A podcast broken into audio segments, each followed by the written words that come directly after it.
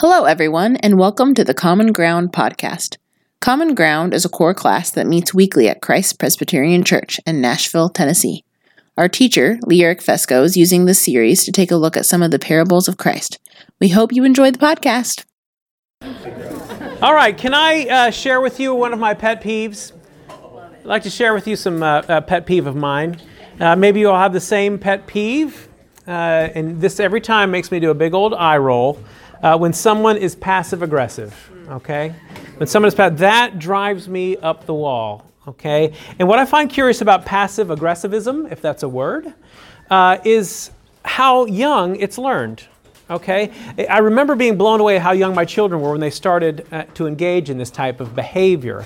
Uh, it plays out something like this. Instead of straight asking for something like, "Dad, can we go to the movies today?" they'll ask something like this, "Dad, I know you're going to say no, but I'll ask it anyway. Do you think we can go to the movies today?" Okay, so now what bothers me about it is, first of all, if they know I'm going to say no, why do you even bother to ask? But what really bothers me about it is that those little rascals, they're trying to manipulate me. That's what's happening here. You see, they start out by asking, "I know you're going to say no," so they think that predisposes me to think, well, you don't know how I'm going to answer, so maybe I am going to say no, maybe I'm going to say yes, so I'm going to say yes, take that.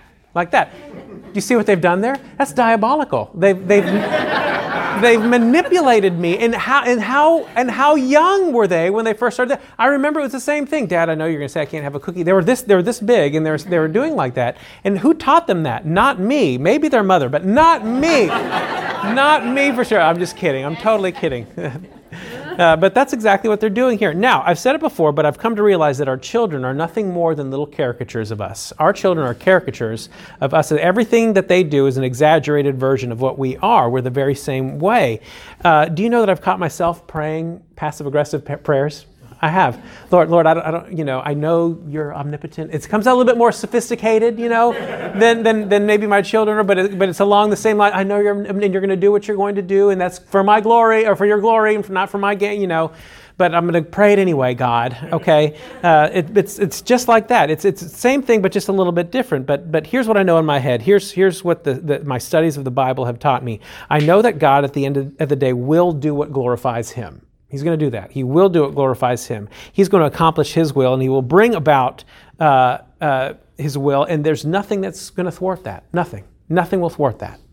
All right? So it's really easy to find yourself approaching prayer with an attitude of, of why should I bother to pray if He's going to do what He's going to do anyway? Right? What's the point of prayer? Why pray if God is just going to do what He's going to do anyway?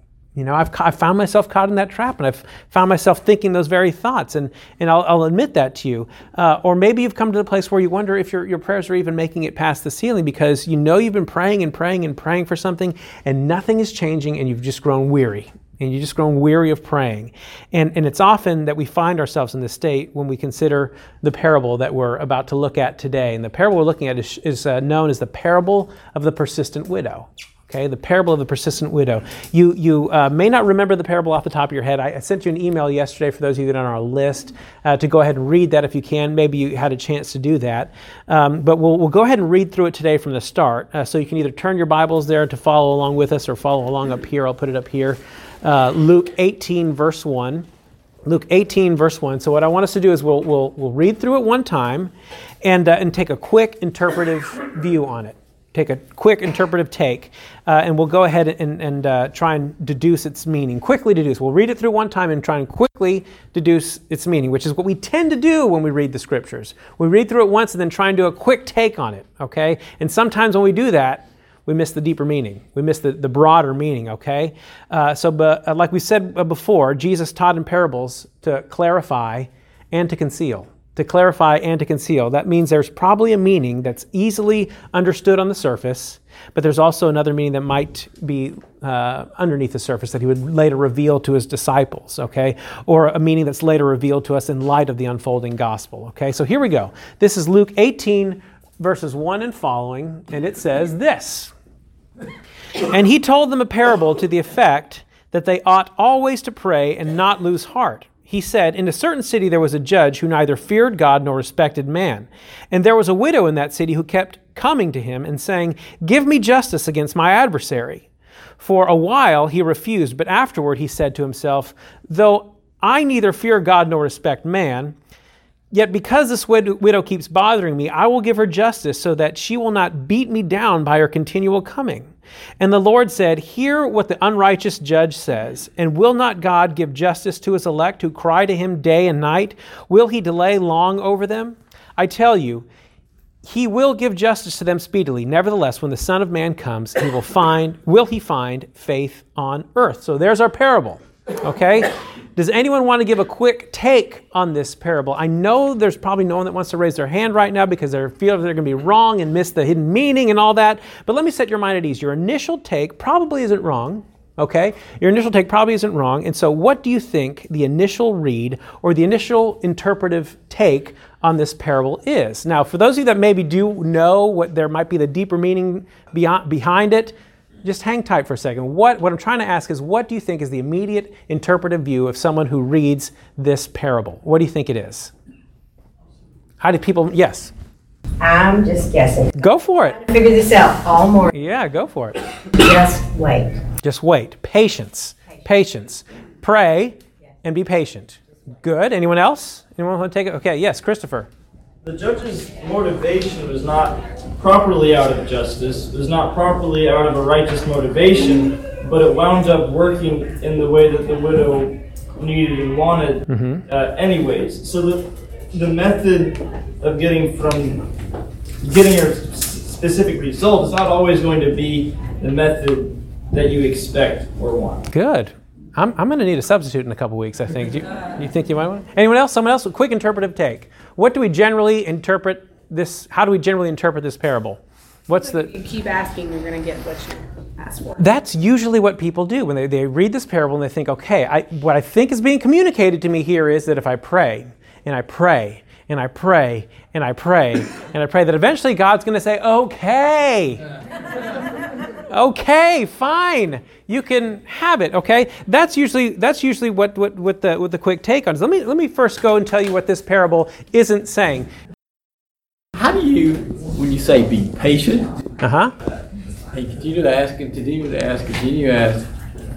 How do you just how do you match that up against the word speedily? Speedily. That's right. Oh, good. Good question. Good question. Okay. Let's let's let's dive in here, because again, if, if it is if this is a lesson on patience and it says speedily here, it seems to be a a, uh, a breakdown here of of uh, interpretive view here, right? So let me let me tell you what this parable isn't saying. Okay, um, this parable isn't saying. The quick take is usually something like, "See, we have to be persistent like the widow and pray and pray until finally God answers our prayer. We have to pester God until He He relents until what we've been praying for." That's not quite it. Okay, that's not quite it. Uh, the, so many of Jesus' parables, he begins by saying, the kingdom of God is like unto this. That's how he begins a lot of his parables. And then he launches into the parable why, whereby we find a, a point of comparison between an element in the parable and an element in the kingdom of God. Okay, in this parable, however, we actually see what the kingdom of God isn't. Okay, so in the words, uh, Jesus could, he could, in Jesus' words, he could have started the parable by saying, the kingdom of God isn't like unto this. All right, let me show you what I mean. First of all, we have two main characters in this parable. First, let's look at the judge. Verse two, he said, in a certain city, there was a judge who neither feared God nor respected man. Okay, like we've tried to do with the other parables we've looked at, imagine you're in the crowd. Okay, imagine you're in the crowd listening to Jesus. He starts his parable with that line, there was a there was a judge who neither feared God nor respected man. Unlike the original audience, when, when we read the parable, we don't have an immediate context to pull from. We're just reading words here, so we, we have to imagine ourselves in the original context. What was going on? Who was the audience that Jesus was speaking to? We sort of think that when we read this, that Jesus was just talking about a generic judge who didn't fear God or respect man. However, when, when Jesus says this, the description is not lost on his listeners. Okay? For instance, if I were to say something like this, there once was a president who had a funny haircut. Okay? Now, whether you know my political leanings or not, you'll probably start to assume I'm about to say something about our current president. This may be a shock to some of you that he has what might be described as a funny haircut, okay? But if I said that that same sentence in a room full of his staunch supporters, there once was a president with a funny haircut, in a room full of his most staunch supporters, they might immediately go on the offense. Okay? Be careful what you say here. It sounds like you're you're bringing out fighting words, because that was not necessarily complimentary, but I know what you're referring to, and you, you can't hide me, you can't you can't fool me with all your tr- word trickery. We know what you're talking about. right? So when Jesus opens with the line, "There once was a judge who neither feared God nor respected man," his audience would have picked up on this, okay? Who do you think he was referring to here? Who do you think he was referring to? Who? Rome. Rome or anyone? Pilate? Anyone else? The Pharisees? Maybe the Sadducees? Who are all, who are most of these par- parables uh, directed at in an underlying kind of way? The Pharisees and the Sadducees, right? Okay, this is the beauty of what, what Jesus is saying here. This is the beauty of what he's saying here. Who are you talking about here, Jesus? The highest court in Israel at the time was known as the Great Sanhedrin, okay, comprised of some seventy-one religious experts. And then there was a layer of, of, of uh, religious courts under the Great Sanhedrin known as the Lesser Sanhedrin, okay? And of course, the Lesser Sanhedrin was greatly influenced by the Great Sanhedrin, all right? So he could have been talking about them, but in addition, in addition to those judges, Rome... Rome had appointed some judges of their own who looked after the interest of Caesar, all right? And as you might imagine, those Roman magistrates neither feared God nor respected man. They were Romans, those pagans, right? So who is the judge in this parable? Sure, it's the Roman magistrate, but if the shoe fits, okay? If the shoe fits, catch my drift? Yeah, right, we're talking about the Romans here. They, they were unjust judges who neither feared God nor respected man. Wink. Okay, as the Pharisees and Sadducees sat there wondering, is Jesus being passive-aggressive here? That's that's that might be what they're thinking, because again, Jesus always had sort of a side comment for the Sadducees and Pharisees that w- wasn't clearly on the surface, wasn't clearly visible on the surface. But, okay, this is applied to the Roman magistrates, but hey, like I said, if the shoe fits, Pharisees, Sadducees, listen up, all right? So, that's one of our characters in this parable. Who's the second character here? It's a widow. What do you need to know about the widow in that original audience, uh, that that original audience would have automatically known? The widow was probably the most marginalized of the marginalized. Okay, am I not there yet? Oh, oh, that's okay. We're coming. Oh, we'll, we'll leave that up there for now. So the widow was the most uh, marginalized of the marginalized. Okay, um, if if uh, any woman had to appear before a judge, first of all, it probably wouldn't have been a woman in the first place. It would have been their husband, their brother, or any distant relative, any distant male relative that could have pleaded her case on her behalf. So in this context, if a woman, a woman is actually pleading her own case before the judge, you know what that means? Obviously, she doesn't have a husband. And if she's a widow, uh, she obviously doesn't have a husband, but it also means that she doesn't have a brother or cousin or neighbor or any distant male relative that could have pleaded her case on her behalf. So if she's this widow pleading her case before a judge, this is the most marginalized of the marginalized, okay? Someone that does not have an advocate, someone that is before this judge as a last-ditch effort, okay? Uh, um, a voice who barely has a voice, pleading her case before this judge who neither feared God nor respected man, okay? Now, do you see the disparate nature of the characters here? All right? Do you see the image that, that Jesus is trying to paint for us? It's not like Jesus is saying here, imagine you're the widow and I'm the judge. No, he's painting a picture of extremes here. That's what he's doing. Imagine the worst judge you can think of. Now imagine the most desperate, advocateless person you can think of. Now the stage is set. All right? So, so here's someone with no hope, yet what does she do? She keeps coming back and coming back and coming back. She won't leave the judge alone, all right, until he finally relents, not because he suddenly fears God and, and respects man, but why? Why does he Why does he finally relent here? What's his purpose of relenting? I just, I just want her off my back. I just want her to stop bothering me. Okay, I'm just tired of the, the hassle that this is creating, so I'm going to stop. And so it's, the, it's at this point Jesus tells us, see, the kingdom of heaven isn't like this. The kingdom of heaven isn't like this. As if he's saying the end result, if the end result is a helpless widow getting justice from an unjust judge, what can you, a child of God, expect from a righteous and holy God when you cry out to him with your prayers? Okay?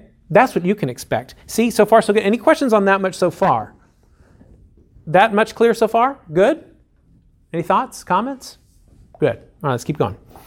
Um, so what we've covered so far is just that initial meaning on the surface. This is what anyone who'd read this parable might be able to come to and conclude on their own, just by reading that. With all these parables, we're looking for the meaning on the surface, yes, but we're also trying to explore and discover what the meaning uh, of the parable that we're, we're missing. What's the thing we're missing here? Now, there are a number of reasons why we might miss the parable's meaning. We might miss the meaning because Jesus was deliberately nebulous about what he was telling his audience. We might miss it because we've just misread it. we might miss it because we've completely missed the context, okay? Now, if we stop the lesson right here, which many well-meaning people often do, will go away thinking this is a par- parable that, like we said at the beginning, encourages us to just pray and pray and pray, and don't stop praying until God answers our prayer, okay? Whatever it is, whatever it is. Like I said before, that's not quite it. Notice how this parable starts. What is the first word in our parable, verse one? Anyone have that? And. I was always told don't start a sentence with an and. Okay, now it's kind of cool to do it if you're really trying to make a point, you know. And he gave thanks, period. And then he died. You know, it's very dramatic. It's very dramatic to do something like that. Okay? Uh, let alone, do you want to start a parable with, with it? Do you want to start a whole paragraph? Do you want to start a story with the word and? Just so you know, in the original context, and when this was written in Greek, there was no chapter breaks. There were no chapter numbers or anything. So this was a, a continuation of something else that was he was previously saying, okay? So, and, and I checked most every translation, it either starts with and or then. And what would that imply? That something is going on before. There's a previous train of thought that this is being carried over from. So if this is a parable that teaches the value of persistent prayer, we might ask ourselves, are we being taught to be persistent in prayer for anything that we might pray for? Anything, anything, okay? For example, am I mishandling the text if I leave here praying that God would give me permission to cheat on my wife? Is he ever going to answer that prayer in the affirmative? No. No, he's not. Okay? No, he's not. Uh, but what if I pray and pray and pray and pray and pray persistently about it? Will he, will he, will he eventually answer in the affirmative? What if I keep praying and just bother him about it? Will he, will he ever answer in the affirmative there? He will not. He will not, okay? So quick take, that's not what this parable is talking about. Okay? The lesson here is not to pester God until he relents. So what that means is that he must be talking about specific things that we pray for without ceasing until he ceasing until he answers our prayer in the affirmative. All right? Before we turn the page back to chapter seventeen, can we think of what that might be? Is there something that we can pray for and pray and pray and pray and pray and keep on praying until he answers our prayer because he know we know that he will answer it in accordance with how we pray? Is there something you can think of that if we just keep praying and praying, he will eventually say yes? Thy kingdom come. Thy kingdom come. Thy kingdom come. His return. Okay, my my kids right now, uh, they they've they've saved up enough of enough money to uh, to actually purchase uh, dirt bikes. Okay, and I'm sorry you're here this morning because you're about to. Uh, hear this, uh, but yes. Dirt bikes, uh, motorcycles of various size and quality. Yes, they're cheap dirt bikes. And when you're looking to buy a motorcycle that will propel you so much faster than a bicycle could down the street, cheap may not be the primary feature you're looking for in a dirt bike, but this is what my children have settled upon. Now, they've been saving and saving, doing jobs around the house and jobs around the neighborhood, around our house, and they've they've finally got enough money, and almost daily now, almost daily now, Dad, can we order these cheap dirt bikes that we found on the internet? You see, there's a significant hurdle that the kids have that they have to clear in order to be able to buy these motorized cycles. That hurdle is primarily their mother. You see, when I was their age, I had all kinds of motorized vehicles, all all of which I crashed at some point, all of them. I, at some point, all of them. Maybe it's the boy in me, and you somehow forget all that and just remember the fun. Their mom, on the other hand, uh, that's all she can think about. She had a brother who also had many motorized vehicles who ended up on in the E R more times than she can recall. Am I right?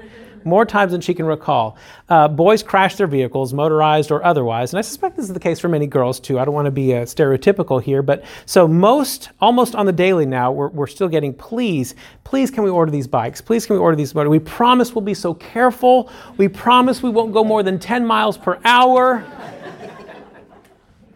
Now, I'm afraid they're going to have to wait a few more years, you know, until mother gives in. I'm being supportive of their mother, of course. Uh, and and they, they may need to wait until they're about thirty years old is what we're estimating. But they can ask and ask and ask, right? But the answer right now, at least right now, is still is still no. At least for today, the answer is no. Don't give up, okay?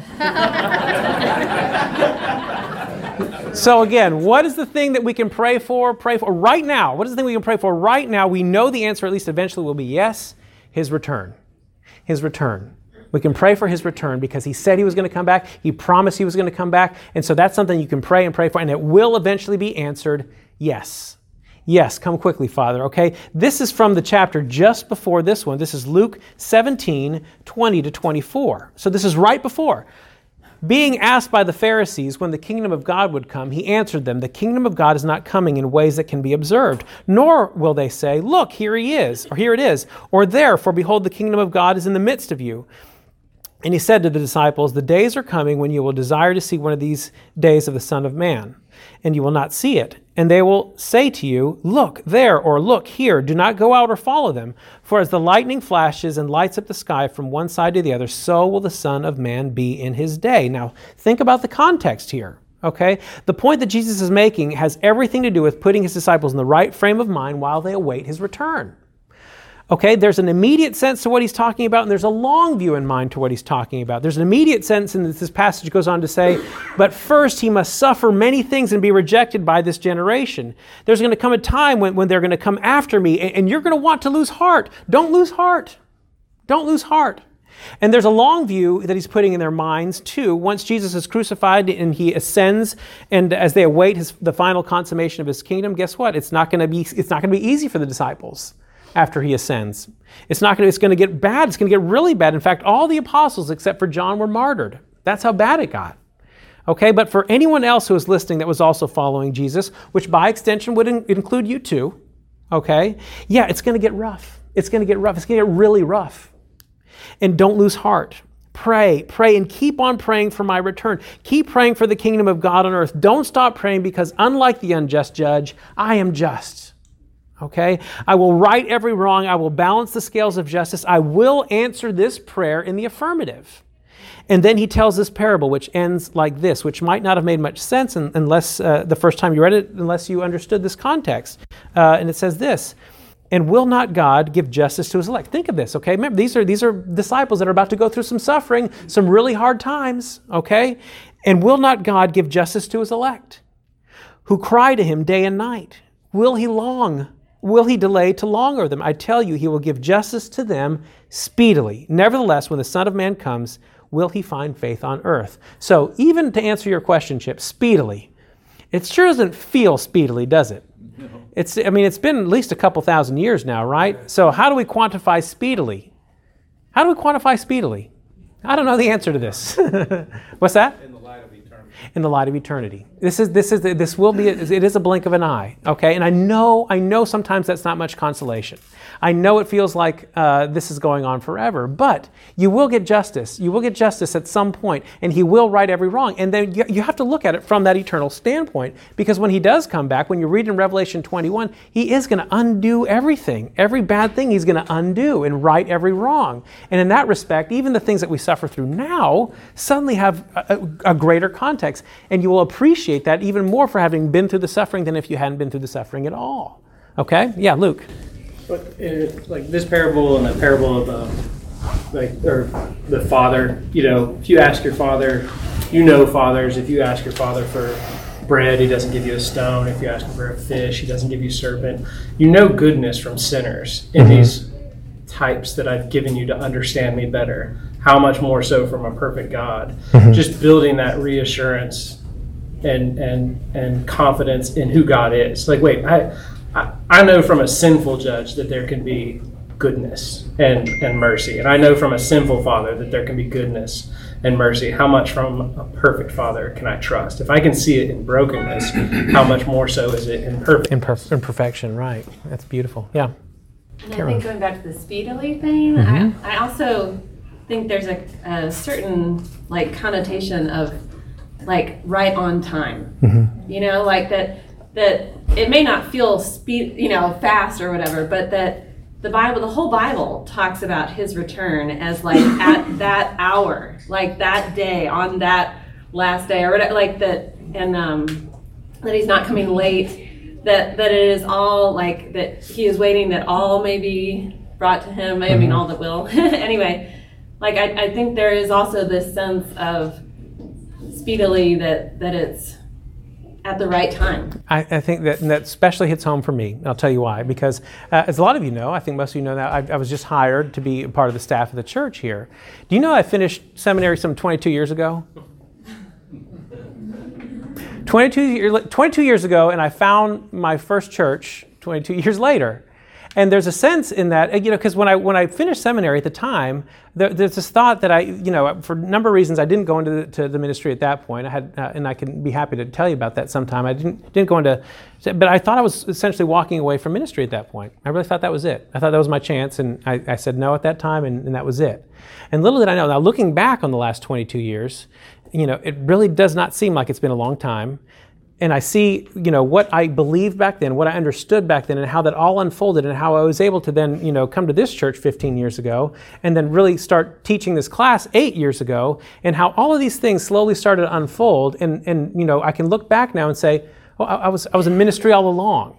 I was in ministry all along, and then twenty-two years later, I, I, I I'm suddenly in my first full-time ministry position.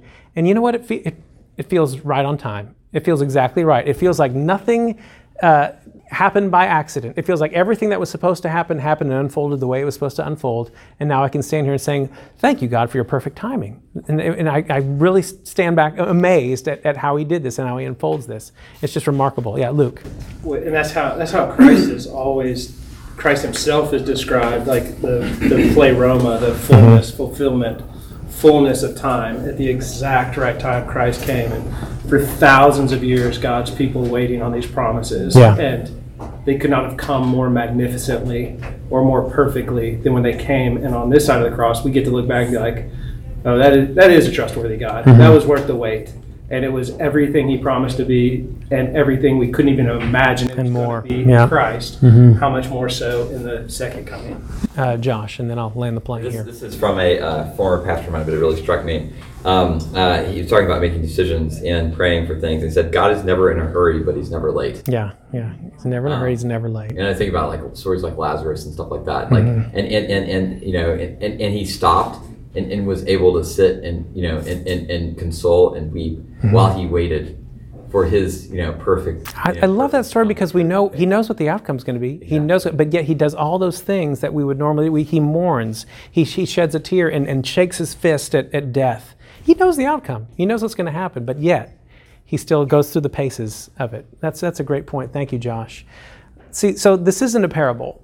This isn't a parable about praying for whatever you want and just keep bothering him until he answers in the affirmative, right? It's about praying for something specific, relentlessly, and don't stop praying because he's promised he will answer it in the affirmative, all right? He will return, and he will bring you justice, all right? Now, uh, one final thought, and this has to do with the overall nature of prayer, because uh, why do we do it? Why do we do it then? You know, we'll, we'll praying for his return speed his return. Okay? Will praying for anything alter the course of God's plan? And that's probably a, a fuller conversation for another day, especially how I might answer this question. But no, you, you can pray until you're blue in the face and you won't alter God's plan. Okay? So why do we do it? Why do we do it? In the movie uh, Shadowlands, C S Lewis was quoted as saying this, and for years I thought he actually said this, and then I found out, no, it's only in Shadowlands, but it still remains true nonetheless. It's a true sentiment. It's, he said this, I pray because I can't help myself. I pray because I'm helpless. I pray because the need flows out of me all the time, waking and sleeping. It doesn't change God. It changes me. It doesn't change God, it changes me. I don't know if this is unique to my house or my marriage in particular, and it doesn't happen too frequently, but it does happen. But Tracy will detail a problem or a dilemma for me, and then I'll immediately go to cobbling out a solution for her. But then she stops me short and she says something to the effect of, sometimes I just need you to listen. Sometimes I just need you to listen. I need you to listen. Now, on a log- logical level, this makes no sense to me, right? But you see, she's not looking for a logical solution in the moment. Uh, she, she, what she's looking for in the moment is, and I have to remind myself all the time, is that she's looking for me to relate to her. All right? Our Heavenly Father invites us to come into His presence and have a private audience with Him and, and, and set before Him those things which we carry around and, and are burdened by. Okay? Again, He knows what we need before we ever even approach Him and ask Him. Okay? But it is for our benefit and our good that we have the opportunity to relate to Him and have our image conformed to His. All right? Now, does this mean our prayer has no effectiveness whatsoever? No. I'm not willing to go that far. Okay? God is mysterious. He doesn't exist on a linear timeline like we do. All right? We're told in James five sixteen, the prayer of a righteous person has great power as it is working. Okay? As it is working. It's doing something. It's not for nothing. In the same way, God could just speak and make the grass grow. He could, he could look at the grass and say, grow, grass, grow. And you know what? It would grow. But what does he use? Instead, he uses the, the sunlight and he uses the rain as the means by which he makes that grass grow. Okay? The means, the same way, the means by which he brings about his will, among other ways, is through prayer, the fervent prayer of a righteous per- person. He brings you in on the process, and your prayers have an effect on the outcome of what he's bringing about, okay? So yes, continue to pray. It does something. Pray for his return. Pray for his justice. Pray for his peace. Pray for his kingdom, and he will answer in the affirmative, and he will shape and mold you and conform you to his likeness in the meantime, okay? Any final thoughts or comments before we, we wrap that up? Uh, let me go to the back. Ryan. Mm-hmm. Well, I just think, um, sort of as an extension of that, he, we tend to think in our linear way of, yes, he is, he will do this, but he's also answering us right now and saying, yes, I am doing this right now. You have to realize this is part of it. Mm-hmm. And so it's just a constant reminder that this is part of the answer. Right. You are doing it right now. Right. That's it. Someone else? Yes. I, I think, too, when, as you set that up and explained all that and the disciples and they're going to go through all this persecution and stuff, and he's explaining, you know, he's coming again. The last sentence of that verse says, when the Son of Man comes, will he find faith on earth? Mm-hmm. And so, to me, as I was reading that, it's like, yeah, if you keep praying, I'm coming again. Will you keep the faith? Will you trust me in that? Will you rest? It's a call to action. Will you trust me? Because mm-hmm. you're going to go through a lot, and I'm going to come again, but will you hold faith? Will you mm-hmm. remain in me? And that's what that his, his call to action in that moment is prayer. Okay, it is prayer. This is this is how you participate in his return, by through prayer, through praying for it. And that's what his call to action is at the end of that at the end of that verse. And this is how you you take an active part in in this this uh, this unfolding. Yes, uh, Rosemary. Um. As you were discussing, I remembered uh, from Second Peter where it says, the Lord is not slow about his promise, as some count slowness, but is patient toward you, not wishing for any to perish, but for all to come to repentance. Uh, and so there's a reason for why God's kingdom is not here right now. That's right. Because he's gathering mm-hmm. his children. And so by that measure, we don't think of his uh, non-speedily return as a delay, rather uh, his mercy. As his patience, as he's he's he's he doesn't will that anyone should perish. So he's he's prolonging the time that he can extend uh, his mercy. That's how we should frame it in our minds, you know, rather than oh, why is he dragging his feet? No, he's he's extending mercy to us is what he's doing. Yeah. Anyone else? Okay. Well, if you have any other thoughts or comments or questions about any of that and you want to discuss it further, please come talk to me. I'm happy to do that. You can send me an email or or text or or just come uh, set an appointment. I have an office here now. You can come see. It has no furniture in it right now, but we'll have some temporary furniture, but I'd still love to have you come see me and uh, talk through anything that you'd like pertaining to any of this or anything else, okay? Uh, uh, come see me. And uh, could someone like to close us in prayer? We'd like to do that for us. Thank you all so much for listening, and we hope you tune in next week. If you have any questions, please feel free to leave a comment for us. If you enjoyed the podcast, please leave us a review and subscribe. Have a great week.